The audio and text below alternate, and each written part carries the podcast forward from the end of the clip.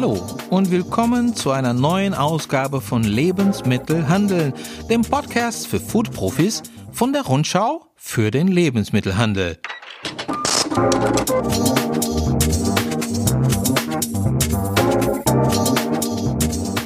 Mein Name ist Marcello Crescenti und ich bin der Chefredakteur dieser Fachzeitschrift für die Lebensmittelbranche, die es schon seit über 90 Jahren gibt. Jetzt auch als Podcast. Wie sieht die Zukunft des Lebensmittelhandels aus?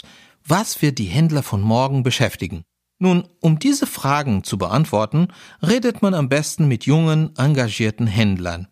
Die Rundschau hat sich vor einigen Wochen mit 5 Absolventen der Talentschmiede der Branche, der Food Akademie aus Neuwied, zusammengesetzt. Virtuell, versteht sich. Sie sind die Söhne und Töchter von etablierten Kaufleuten und sie haben sich dazu entschieden, eines Tages den elterlichen Betrieb zu übernehmen. Also so richtig in den Lebensmittelhandel einzusteigen. Mit ihnen haben wir über Zukunftsthemen des LEH gesprochen. Das komplette Ergebnis dieses Roundtables mit dem Handelsnachwuchs können Sie übrigens in der November-Ausgabe der Rundschau lesen. Ein Thema in dieser Runde war, inwiefern der Lebensmittelkauf in die Online-Welt verlagert wird. Und wer jetzt denkt, in den Augen der jungen Menschen ist die Zukunft ohnehin komplett digital, der liegt ein wenig daneben. Auch der Nachwuchs der Branche sieht im stationären Handel einige Vorteile, die der Online-Handel erstmal nicht bieten kann. So zum Beispiel der angehende Rewe-Kaufmann Moritz Lenk. Ich glaube, dass wir jetzt vor allem auch in den letzten Monaten gesehen haben, dass die menschliche Komponente im Einzelhandel, selbst wenn die Leute Menschenkontakt meiden sollen, immer noch eine ziemlich wichtige ist. Und dass gerade das etwas ist, was wir täglich eigentlich dem Kunden widerspiegeln und entgegenbringen müssen. Vielleicht verändern sich die Produkte und klar ist auch irgendwann, das sieht man jetzt an Dingern wie Flaschenpost, dass Getränke, aber auch Klopapier oder sowas, was man halt nicht angucken muss, dass das irgendwann klar bequem nach Hause geliefert wird. Aber ich glaube auch, dass der Kunde sich die Frische und in dem Zuge vielleicht auch schon fertig gekochtes immer noch selber angucken möchte und erleben möchte und dass wir uns einfach dann auf die geänderten Kundenbedürfnisse einstellen und vor allem auch die menschliche Komponente immer noch entgegenbringen können. Das ist spannend. Auch junge Händler glauben also an die Zukunft des stationären Handels, auch wenn so manche Sortimente natürlich ins Netz abwandern könnte. Yannik Milkau, Edeka, schätzt das ähnlich ein. Er sieht seine Aufgabe auch künftig vor allem darin, einen attraktiven stationären Markt zu gestalten. Ich denke, das große Thema ist, wie Moritz und Lukas und Philipp schon gesagt haben, wie kriegen wir die Personen in den Markt rein, wenn die ganze Digitalisierung zwecks Onlinehandel und sowas fortschreitet. Hierbei müssen wir, denke ich, viel, was auch schon die anderen Einzelhändler so im Klamottenbereich und Freizeitbereich, denke ich, schon einfacher macht, diesen Erlebniskauf einfach vorantreiben, die Emotionen an den Kunden vorantreiben, die Regionalität auch zeigen. Also ich komme ja hier vom Land, ich wohne nicht in einer Großstadt. Wir können hier Regionalität relativ leicht spielen, aber wie kriegen wir das in die Großstädte hin, die Regionalität?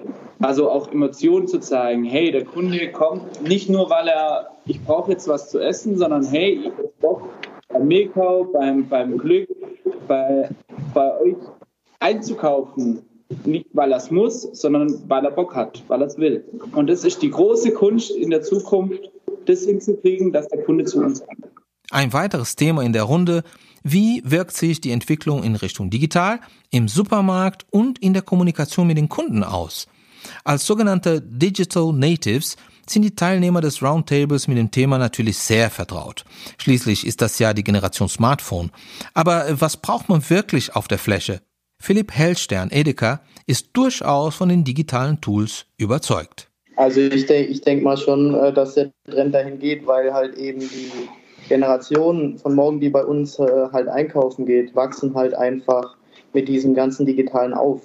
Ja, und ich denke mal, irgendwann wird der Punkt kommen, wo der Kunde das halt auch auf der Fläche erwartet, im Lebensmitteleinzelhandel, dass ich halt vielleicht auf einem Tablet nachschauen kann, wo jetzt der Artikel steht oder ob der Artikel überhaupt noch verfügbar ist, dass das halt alles ein bisschen vernetzter ist.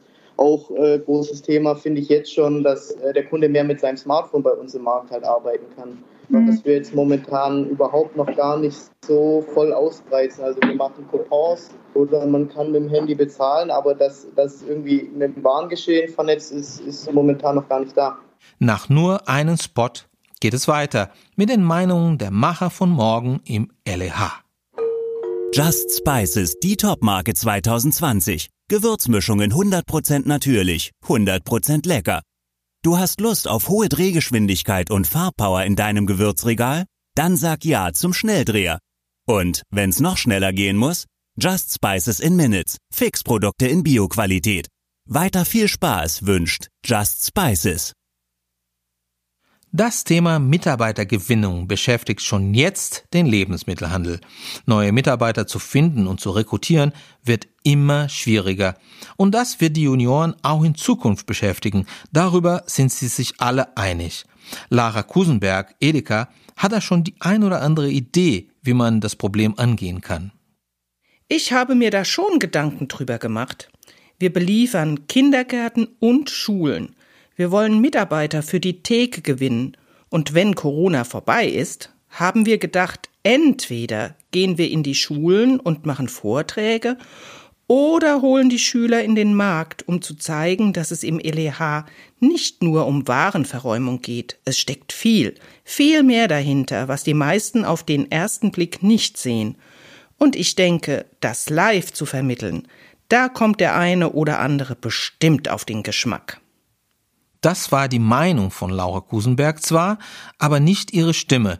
Die Tonqualität der Aufnahme war gerade an dieser Stelle ein bisschen schlecht, sodass wir eine Sprecherin gebeten haben, ihren Beitrag wiederzugeben. Lukas Glück, angehender Rewe-Kaufmann, hat dann noch eine andere Idee. Er ruft seine Kollegen dazu auf, die Berufsbezeichnungen einfach mal neu zu denken und sie ansprechender zu gestalten. Die Bezeichnung, jetzt das Problem ist ja eigentlich altbekannt, Mitarbeiter und Kollegen für die Servicetheke zu finden. So, ich finde es allein schon schwer, die Berufsbezeichnung Fleischfachverkäufer, das ist einfach unattraktiv, meiner Meinung nach. Das ist nicht sexy und deswegen gibt es auch so wenig Nachfrage nach diesem Job. Vielleicht, dass wir das mal einfach mal umdenken oder Warenausräumer. Das ist ja total der unattraktive Bezeichnung, auch wenn es eine Aushilfe ist, sagen wir jetzt mal so. Wenn ich das jetzt vergleiche mit irgendwelchen englischen Bezeichnungen und sowas, wenn wir jetzt hier fertig sind in der Schule, sind wir die Professional, wie heißt das? Weiß es gar nicht mehr. Professional Master of Business Management oder irgendwie sowas. So allein diese Bezeichnung so. Und ich glaube, dass wir da reingehen müssen, so anstatt Fleischfachverkäuferin, weiß ich nicht, irgendwie was mit Fleischhändler. Da muss man einfach mal spinnen und einfach mal gucken, wie man das sonst so einfach mal umdrehen kann. Der Roundtable der Rundschau mit dem LEH-Nachwuchs war echt spannend. Da waren viele frische Ideen dabei. Von denen gibt es in der November-Ausgabe der Rundschau aber noch viel mehr zu lesen. Schauen Sie rein. Wir haben mit den Junioren zum Beispiel auch über Nachhaltigkeit gesprochen. Und Ehre, wem Ehre gebührt. Die Diskussion wurde von meiner Kollegin Nilofar Eschborn moderiert. Und das war Lebensmittelhandeln, der Podcast für Foodprofis der Rundschau für den Lebensmittelhandel. Danke, dass Sie dabei waren. Wir hören uns wieder nächste Woche. Bis dahin, machen Sie es gut.